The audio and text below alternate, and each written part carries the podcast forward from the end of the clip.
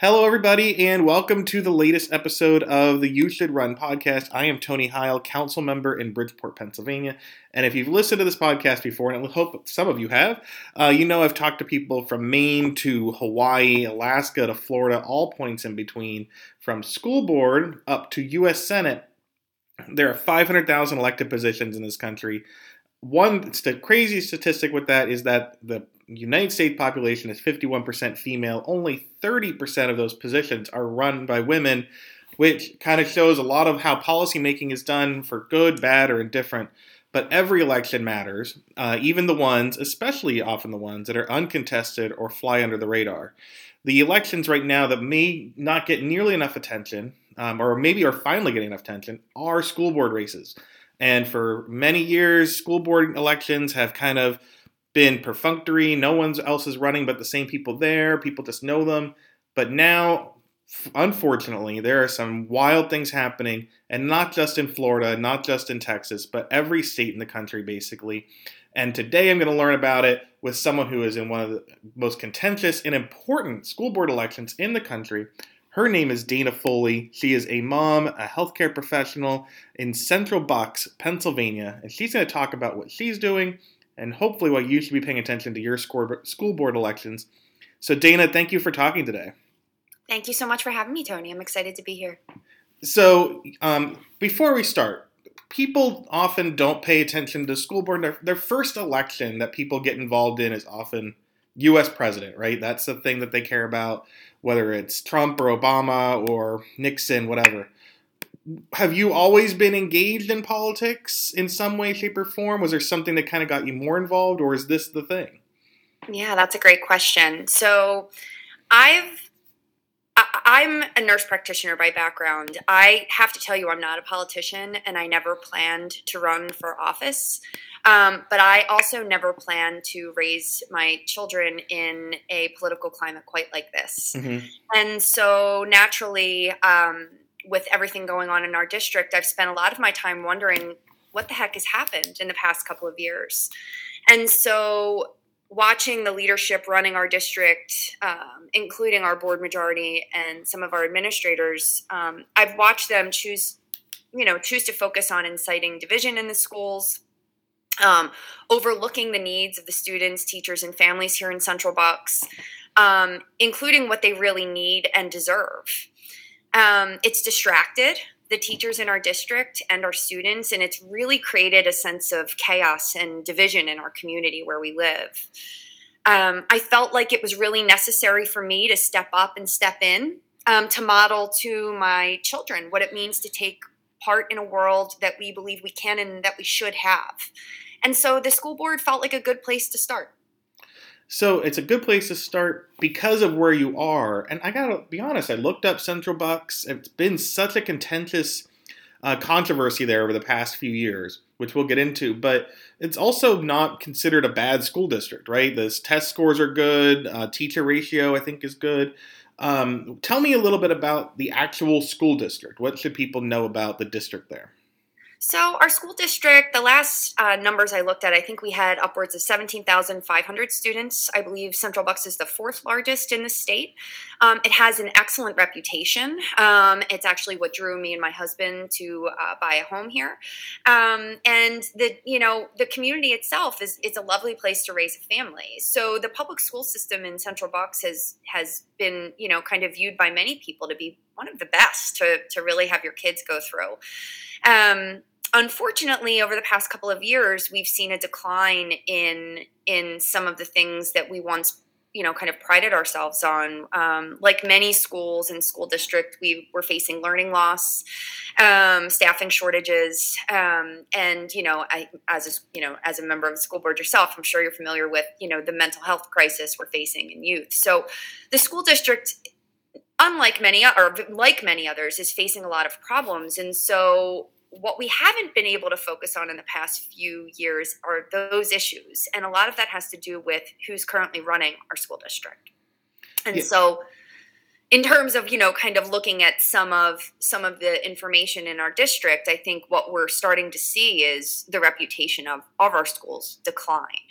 Mm-hmm. Um, and in turn, that affects our community. If our school district reputation plummets, then we're talking about um, property values falling. And there's a lot of different things to consider, if, even if you don't have a kid in our school district, if you're just talking about this area, um, you know, the community is concerned. And so, you know, the schools are something that lead people to live here and want to raise a family here. And now we're talking about not wanting to live here and not wanting to raise a family here because of what our, you know, our school leaderships, our school district leadership has, has kind of done. Yeah, I am involved in my school. I have two young kids. They're in first and third grade. Um, I though I'm on my borough council and we have our school oh. board. No, totally fine. But um, I after especially throughout the COVID issues, I was so glad I wasn't on the school board because. I mean, the, in my experience of people on school boards, generally, not always, I guess, but generally, really compassionate. They care about their the kids. Um, it has not always been that partisan. There might be someone who like I don't agree with, but okay, or the intention is there. Now you talked. I know you said that things kind of took a turn for the worse after 2021, but was there a ton of contention due to all of the COVID issues in 2020 that kind of kicked this off? Yeah, I would say the school district was very much divided, very similar to the way our country is divided. Mm-hmm. You know, what what continues to kind of intrigue me at a personal level is that national politics absolutely trickle down and affect us at the local politics um, in relation to local politics. And so much of the controversy that was happening nationally was happening here in Central Bucks, and there was you know discussion, heated discussion and debate about reopening the community, reopening the schools and not everybody had the same thought process there. Um, so yes, it, you know, I would say a lot of the chaos, what I what I'm terming chaos, began uh, in 2020. Um, it really started to come to a head in 2021 um, as the leadership of our school board majority shifted. Mm-hmm. Do you, now, do you think that the the leadership uh, leadership shifted? That's a tongue twister. Uh, that that happened because there was just so much energy on that side against the last years because of pushback on national politics. Because I know so many everything's so political now, whether you want it to be or not. Um, or was it that people don't get engaged enough in school board elections because oftentimes these quote unquote off year elections get like 10% turnout or 15% turnout, and that doesn't help with getting people elected. That's true. I would say it's a combination of both of those things. Um, a lack of real engagement in local politics, especially like you said, in these off year elections. People not voting, people not paying attention. Um, and arguably, people were very distracted mm-hmm. in 2021. Um, and so I think a lot of a lot of that played into what happened here. Um, you know, and it's it's tough to say. You know, I don't think it's one or the other. I think it's in you know, a both mm-hmm. to, to kind of answer your question. Yeah, and before we get into specifics of the district, I think that Bucks County is really interesting. My wife just spent a weekend there with uh, some friends from out of state, didn't get getting together. It's beautiful. It also feels like it's its own state, like it's the New Hampshire of Pennsylvania. Um, but we've had over years. I've been involved politically for 20 plus years, uh, and you know, Montgomery County went from very Republican years ago to now the most second or third most Democratic county. The other counties have been shifting, and it seems like Bucks is the one that we're kind of like pulling along in that political change. Is that kind of, do you, do you think there's a little bit of a pushback there, or maybe some concern about the change demographically or politically, given how the suburbs are changing here in the Philadelphia area?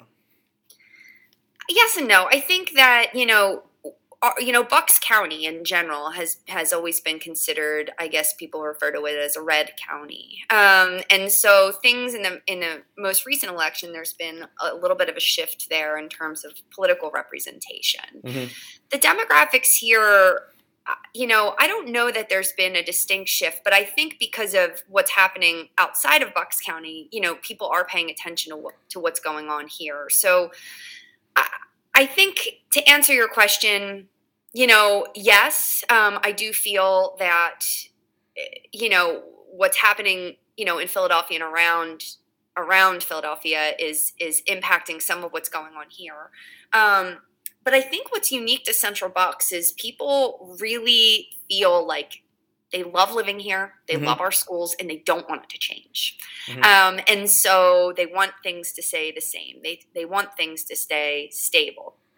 And yeah. so depending on you know for years past we've had you know school boards that are completely republican um, with no democrat representation that have functioned extremely well mm-hmm. um, and you know now there's a lot of focus on you know the board majority republican versus democrat and truthfully what's at play and what's going on in terms of the decision making here is that this isn't just about republican representation. This is about you know um, political agendas being kind of pushed through a school board um, to keep a community divided and um, you know and, and probably push through some larger level politics, culture wars, we refer to it as, um, and keep them alive and well in schools. Which, if you talk to the majority of people, um, you know, I think I read an article recently where, you know, there was a poll for parents asking, you know, what their feelings are about culture wars in schools, and three out of five parents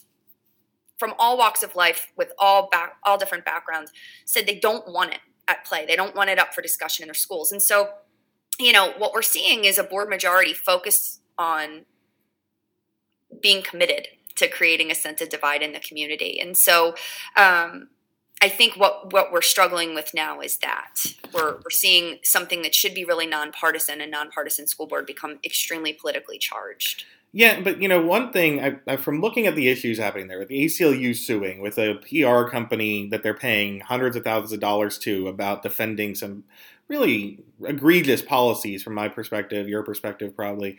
Um, you know, what is considered um, a culture war thing by one person is just defending normalcy on another side, right? Like, but it's what like my kids. I don't know how old your kids are, but my kids are seven and nine. My seven year old is learning to write. He's got a feelings journal to write because it learn, helps him learn sentences, right? And just a sentence a day, writing about how his, his feeling was he was tired because his brother woke him up too early.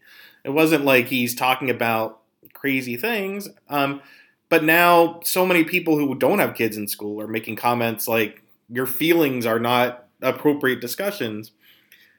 So when you say three out of five people say they don't want culture issues at school, isn't it, aren't people coming at that of very different perspectives?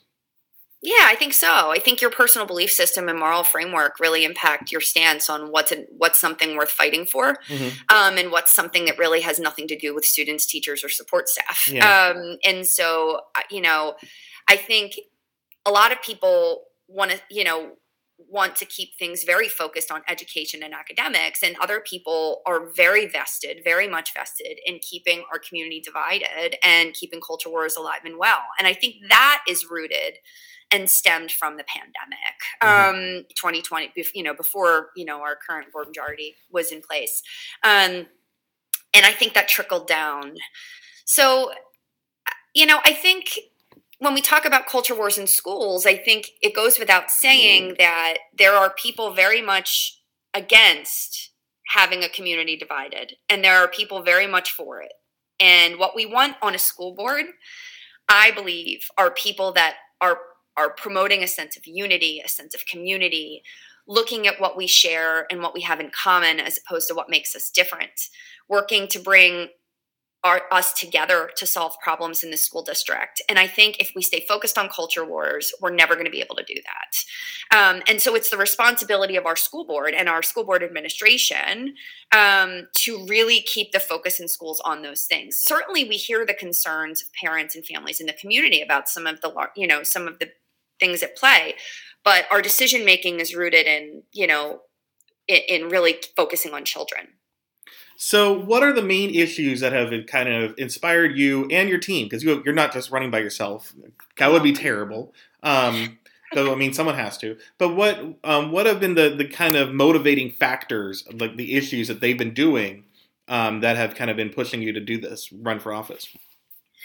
Um, there's been quite a bit. You mentioned the um, the lawsuit by the ACLU. It's actually not technically a lawsuit. The ACLU filed a complaint um, against the um, against the district, specifically um, born from a group of families in Central Bucks um, identifying um, discrimination and uh, what was said to be a hostile work environment for LGBTQ kids. And the US Department of Education announced in October of 2022 that it would investigate the district mm-hmm. based on this ACLU complaint.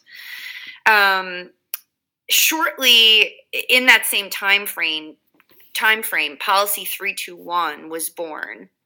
And this revised policy codified flag, uh, flag removal and prohibited classroom discussion of anything considered sociopolitical. Um, it incorrectly considered gender identity and sexual orientation um, to be outside of the curriculum, and it ultimately amounted to what many describe as an educational gag order um, to limit the breadth of topics that students learn about. So, certainly, uh, Policy 321 is something that drew my attention. Um, the library policy, which has been highly debated and also uh, in the press, is something else that we could also get into um, if you wanted to. Yes. Um, but certainly something that uh, drew my attention to what was going on in our community. Um, talking about censoring teachers, you know, and librarians is something that, you know, violates our First Amendment rights. And so, you know, hearing about this and reading about these things, it certainly raised concern for me. So what's happening with the libraries? I I, I have uh, want to go back to the three two one, but what's happening in the libraries? Sure. Um, so this policy revision, it's policy one hundred oh nine point one and one hundred oh nine point two, I believe, um, was aimed to keep uh, Central Bucks School District library books age appropriate. Um, by prohibiting any titles that contain written or visual sexual contact, uh, content from all grade levels. It also permitted any parent or resident to challenge a library book on the basis of appropriateness, mm-hmm. um, which has allegedly prompted the protest of nearly 70 titles in our district. Um, so, you know, my stance, right? Um, it goes without saying um, that both sides of the aisle and our entire community value our First Amendment rights. Ensuring our children's rights are protected is essential to ensure that they're successful in school. This policy effort by our school board was intended to limit access to information and ideas that prevented the acquisition of books that they found distasteful or controversial. There are so many books that have been challenged that if we base our decisions on what is controversial, we would ultimately be censoring our reading material. Mm-hmm. And that's that's a real problem. We have a policy in place already in Central Bucks for families to place their name on a list and limit access to any book they don't feel is appropriate for their child to have access to or that violates their personal belief systems or moral framework. Um, we had that policy in place already. Um, so instead of writing policies to limit access to books for all students that arguably could be felt to be supportive to many of them, we really should be focused on what processes schools have in place for parents who want to limit mm-hmm. access to books um, for kids. And so our, our board majority has not done that. That's not what's happening. Instead, we're rewriting policy. Um, again, not at all focused on the needs of our actual school district. So, not something we're actually dealing with that was a problem in Central Bucks. We're not dealing with the problems. We're focusing on something that's divisive, that limits access uh, of resources for certain students, and potentially infringes on our, our rights. And so there's been a lot of um, a lot of dialogue and chatter in the community about this particular policy. Yeah, and do you see much thought going into what's going on with challenging or banning these books? Because like you know, people talk about TikTok and good or bad, but I follow this account, Miss Frazzled, who I really recommend. She's a kindergarten, well, I don't know if she is or was a kindergarten teacher, but she reads some of these banned books, and they're not explicit at all. One of them was boys can like pink, and it was just that kids can like whatever the color they want. It wasn't about gender or anything like that. It was just kids can like whatever color they want. Is it that so if someone who's not paying attention, because people don't pay attention to school board things, they might think, oh, well, they're just banning some really dirty stuff. But mm-hmm. it goes beyond that, right? It does. It really does. Because if we start limiting, you know, books that people find um, inappropriate or distasteful or mm-hmm. controversial, and we and we talk about banning a book, I mean, may up banning the whole library. I mean, you could arguably offend anybody for anything based on your belief mm-hmm. system. And we don't aim to control what people believe. Everyone's got the right to their own belief system in their home. Um, we can't ban books based on people's preferences. Um, we really need to focus, and you know, on what's best for for our students and for learning. And the Pennsylvania School Library Association, you know, actually released a statement about this, um, and you know, identified that they're opposed to censorship and any effort to coerce belief or suppress opinion by removing books from school libraries.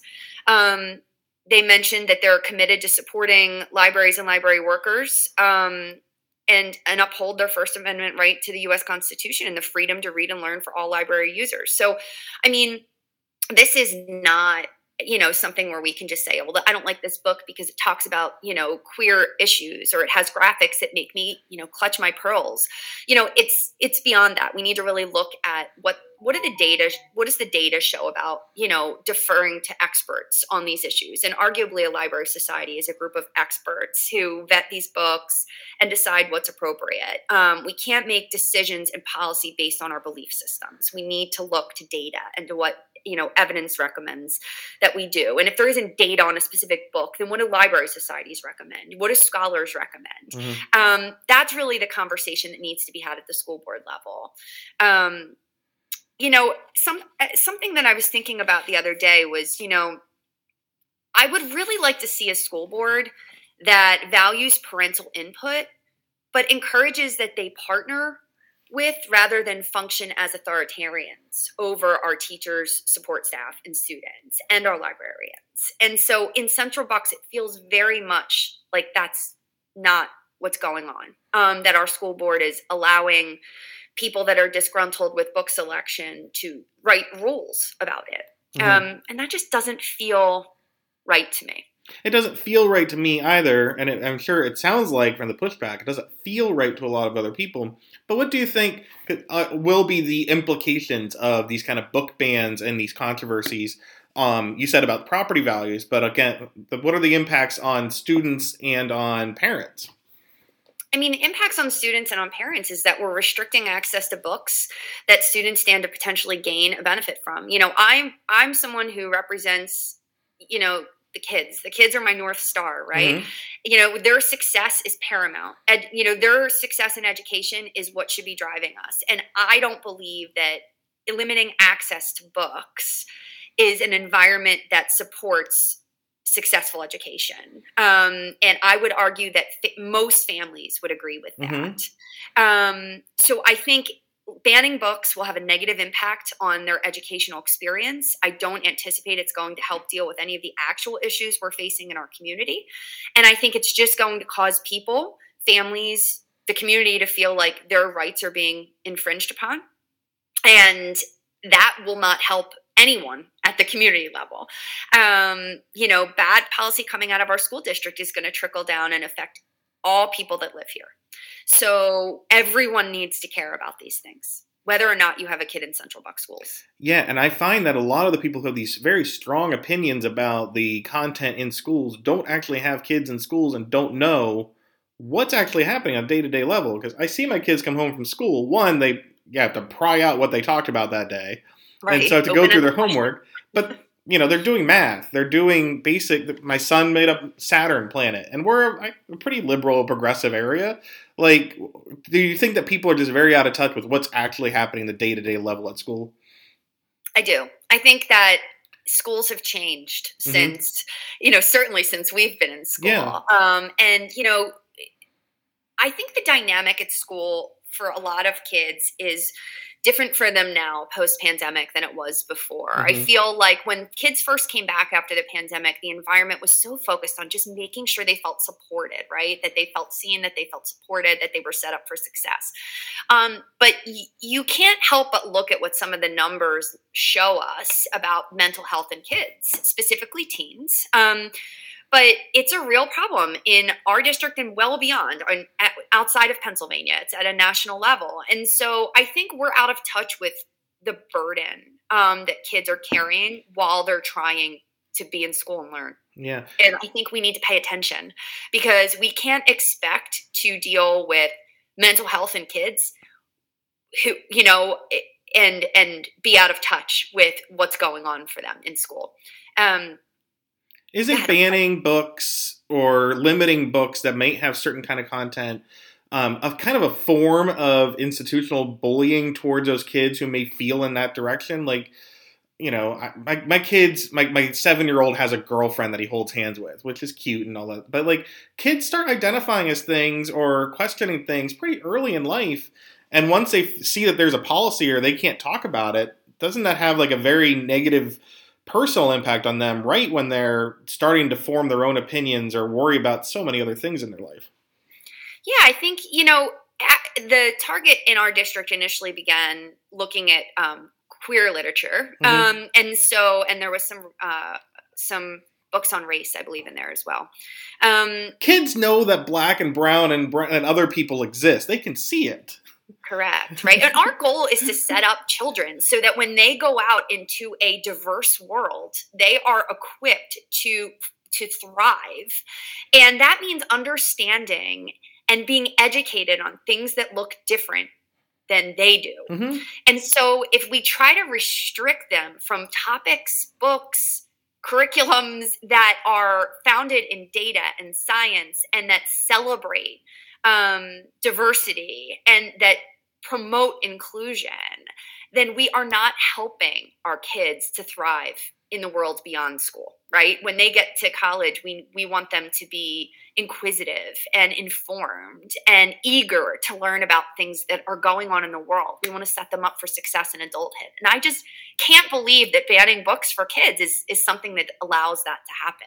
I also don't want kids to grow up being jerks. Like, I you you know from your own experience as a parent, like kids can be kind of mean or nice on any given day of the week and it makes a really big um, personal emotional impact on them just that they don't want to play at, at recess that day.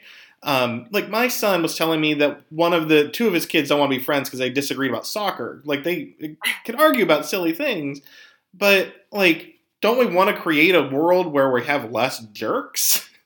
Yeah i think that's a really really great point. Um, I think that we want our kids to understand that we can disagree and still communicate, mm-hmm. um, and that there's something to be said for learning how to disagree diplomatically and still listen to people we disagree with. And I don't feel that the adults in this school district are doing a great job of modeling that, or at least the ones who are very vocal about advocating for policy that's restrictive and targets marginalized populations. Um, and I think that we need to lead by example. And if we show that we're intolerant of things we don't understand or agree with, then we are not showing children how to really look at the world cohesively. Yeah, and so speaking of disagree peacefully, tolerating different opinions, respect. I mean, we don't have to tolerate every opinion necessarily. Sometimes, if someone's being hateful, we have to address that in a kind way. But you will if you win, you might not have your own majority, right? You might have to work with some of these people who are pushing policies that you Absolutely. strongly disagree with. How do you feel as a professional, um, some, your first time in office potentially, having to work with people when you have such strong differences of opinions? Yeah. I mean, so a little bit about my background. I'm a nurse practitioner. I've worked in healthcare for 20 years, mm-hmm. nearly 20 years. Um, and through my work with patients and families, I've learned that a combination of compassion and common sense are critical to helping people. Understanding the challenges that people face, individuals and families, in high stakes situations is something I feel I'm well versed at. Mm-hmm. Utilizing data driven decision making and advocating for people in need are just a couple of ways that I can translate some of my professional acumen into this role. Mm-hmm. And so I do feel that while I may not be as well or politically versed as others, um, I do feel that that offers uh, a fresh perspective for a school board director um, and somebody that's skilled in listening. I think that we've gotten away from listening to all of the information and making a decision that serves everybody, not just select few. Um, it goes without saying that those who are marginalized in our community are not being heard. Um, and so we need to we need to pay attention to that and we need to listen and do what we need to do to make them feel heard, seen, and supported. They are part of this school district um, and they need to be listened to and you have a team you're running with. Like you're not yes. just running by yourself. as you form that team, did you kind of make sure that okay, we're all on the same page? So two of us win, or three of us win, or all of us win. We're going to conduct ourselves in this way that the district reminds us of, or you were like, well, I got to run with these people. How did you come up with that team to run together? So um, we currently Central Bucks is divided into nine regions, mm-hmm. and currently there are five seats up for reelection. I represent Region Three, um, and in addition to my region, Region One, Region Two, Region Six, and Region Eight are are up for election. And so through I, you know, I think there's been a lot of different um, variables at play as to you know who decided to run you know what made how we all came to the decision to run but i would say uh, the the common theme for all of us has been that the kids are our focus mm-hmm. and while we may have similar um, you know political views we are different candidates with different backgrounds and and i wouldn't say we're completely on the same page about every single issue although we certainly have more similarities than differences. Mm-hmm. Um, and we are a group that is committed to fixing the school district and um, addressing what the actual needs are. And I think that that's the interesting piece about our group. You know, we all want to focus on the, the, main three things that we're all very much passionate about and focused on are the school staffing shortage. Um, our schools staffing is is a crisis. We need a board that uses responsible budgeting to solve the shortage and attract top talent, not waste money on legal and crisis PR firms. Um, mental health facing teens, we need to ensure there's counselors and mental health resources in schools so student, students feel supported. Mm-hmm. And learning loss needs to be addressed. We need to focus our efforts on getting children back up to speed on academics while creating a positive learning environment that helps them to thrive. Those things for us as a you know a group of candidates we share and and are our priority across the board. Mm-hmm. Um, you know, looking back at some of the things that have happened over the past few years, I think we all also have similar thoughts and feelings about the what we would arguably define as poor policy that was put into place and mm-hmm. misuse mm-hmm. of resources. We're all on the same page about those main issues. And so we're more alike than we are different, um, but we are different candidates mm-hmm. and we represent different regions. And so it's important to highlight that. Um, mm-hmm. You know, I think we often focus so much on what makes us different that we lose sight of what what we all have in common. And one of the the really nice things that has come out of this experience, the group of people I'm working with and running alongside of, is that we're focusing on what we share in common, mm-hmm. and that's a really nice feeling after the past few years to find people in your community that care about the things you care about, that value the same things that you value, and that want to you know speak up and fight for our kids um, and that's a really nice gift that's come out of uh, deciding to run for school board yeah i think one of my favorite things about being involved especially in local politics is yeah, I don't know about you, but it's kind of hard to make friends as an adult, right? You're busy with kids, you're busy with your own work, and yet when you're in politics, you share. You don't have to agree on everything, but that's a good reason to be involved. Is yeah, we share these very very important values, and now we can be together and kind of form a relationship that we wouldn't have otherwise. Yeah, I agree with that completely. Now, I I know I'm going a little bit longer than I expected, but I'm really excited to talk about it, and I don't want to forget mentioning that pol- that three two one policy. Can you just really quickly explain yeah, sure. what I'll that try means? To be succinct. It's hard because it's been highly controversial. Um, and it's and okay. You can take longer. Thing to discuss. uh-huh. um, so a little bit about the background, just so, and I had we had kind of already talked a little bit about the ACLU complaint that was made, um, and that the U.S. Department of Education uh, started to investigate it. I believe it was October of 2022, and then um, the policy draft revision was, I believe, that also started in October of 2022. Um, and then ultimately was voted on and agreed upon in January of 23. Um, and you know what's important to remember about policy 321 there's a lot of things that are important to remember is that you know we're talking about a marginalized group of kids mm-hmm. okay so the lgbtqia plus group of children is a group that are at increased risk mm-hmm. in terms of um, you know being concerned about mental health so Politics aside, Policy 321 caused a marginalized group in our school district to feel oppressed and placed an at risk population of children at even higher risk to struggle and suffer.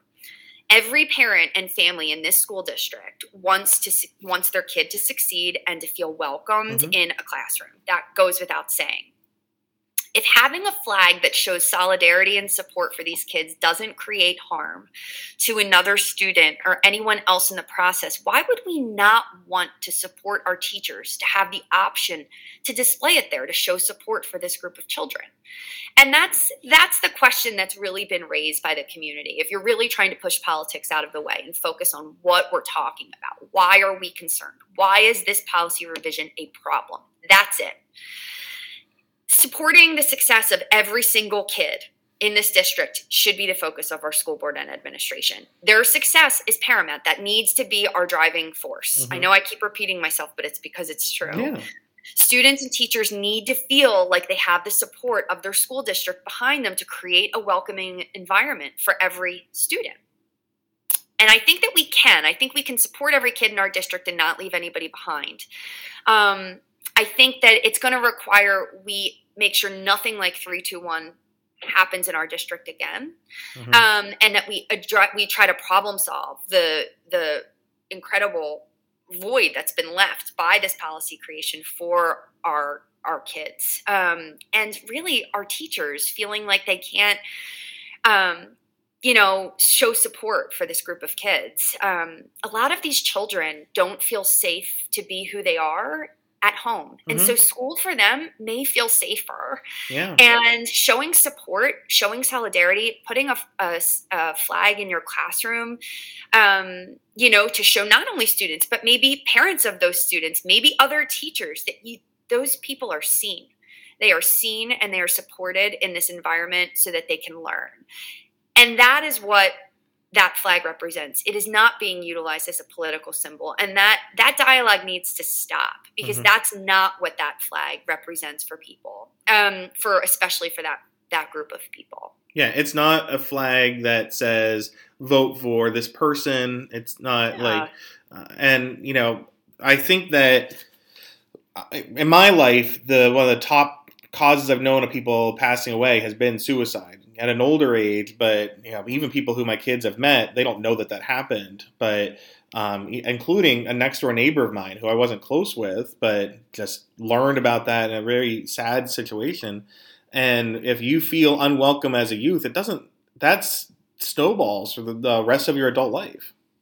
It absolutely does. Mental health is a real thing. And, you know, I know I said, you know, the things we're focused on are learning loss, support staff, mental health, but like one doesn't happen without the other, mm-hmm. right? So if we talk about learning loss, how do we cope and deal with learning loss, right?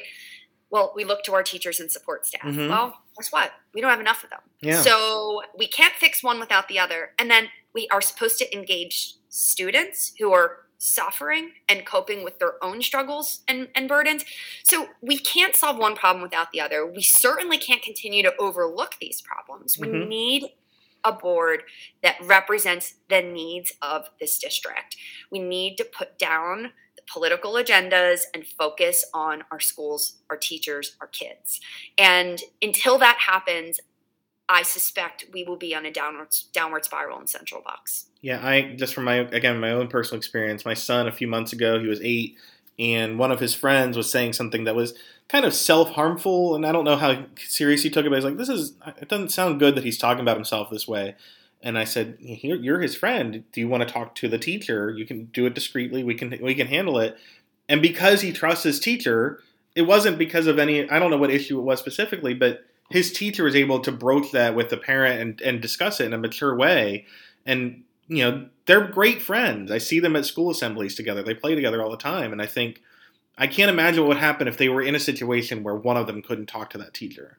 Yeah, and teachers are afraid. I mean, if you talk to the community, teachers are afraid to say anything. Mm-hmm. They're afraid they're going to be attacked. They've been accused of indoctrination of our youth. I mean, it's where when did it become okay to start, you know, attacking teachers for trying to support their students?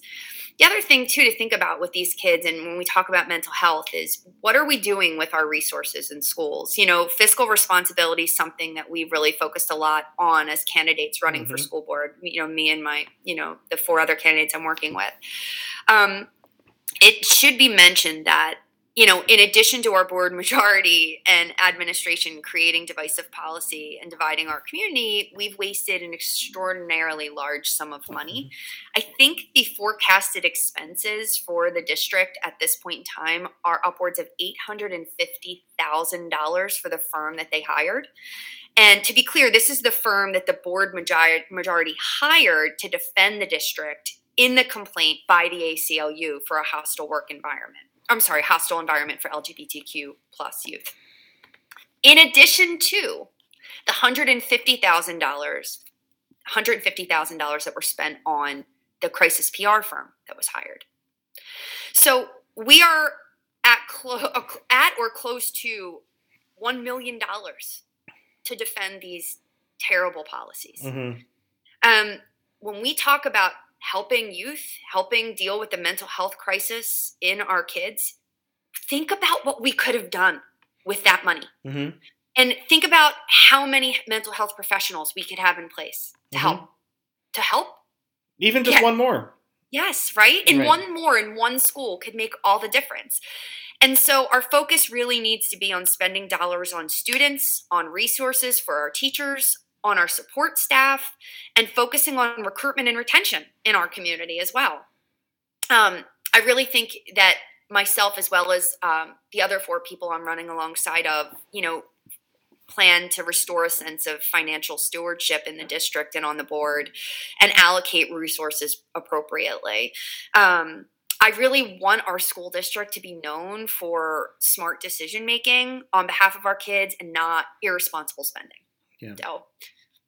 Well, it sounds like you have uh, really thought through the actual details of policy. Sometimes people run for office and they think of the um, they're great people, but they think about the high issues, uh, what the president's saying or not saying. But you yeah. clearly put policies into place, and you have a team. Before I finish here, if people want to learn more about that and learn about, about the importance of school board, where should they go to learn more? Absolutely. Um, I ask that if you listen to this podcast and you're in alignment with my, you know, platform, that you spread my message, that you consider donating to my campaign and help me fight for the kids in Central Bucks School District. Um, you can learn more about me at www.electdanafoley.com. I also have a Facebook page, Elect Dana Foley CBSD, as well as Instagram at Elect Dana Foley. Um, I would encourage all listeners to register to vote if you haven't already mm-hmm. and get out there on May 16th and vote in your primary election for candidates like me where you live. We can all fix this and we can have a school district that we're once again proud of. Um, I really need the vote for my Region 3 voters, uh, my Region 3 voters in order to do it. So, like I said, if you can spread my message, donate to my campaign, and help me fight for kids, um, I'll do my best to fight for them. Yeah, so if you are in Central Bucks, definitely look up Dana Foley. But a lot of people might be listening who aren't there because I think it's such a national or at least statewide issue. Why? For, before I go, the podcast is called "You Should Run." From your brief experience now, why would you encourage others to take up the challenge and run for office, particularly school board? So, school board elections typically have very low voter turnout, as we've kind of talked about, and the local politics in your community arguably impact you more so than that of national elections. And so, real change begin, be, you know, in your community begins at the local level. Get engaged, get involved, care about what's going on in your community because it will impact you on the daily.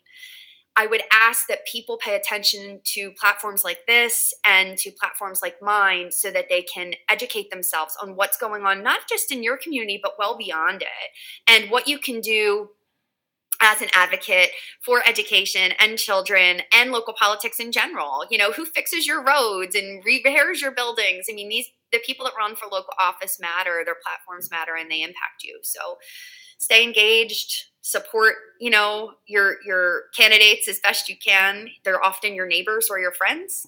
And um, you know care.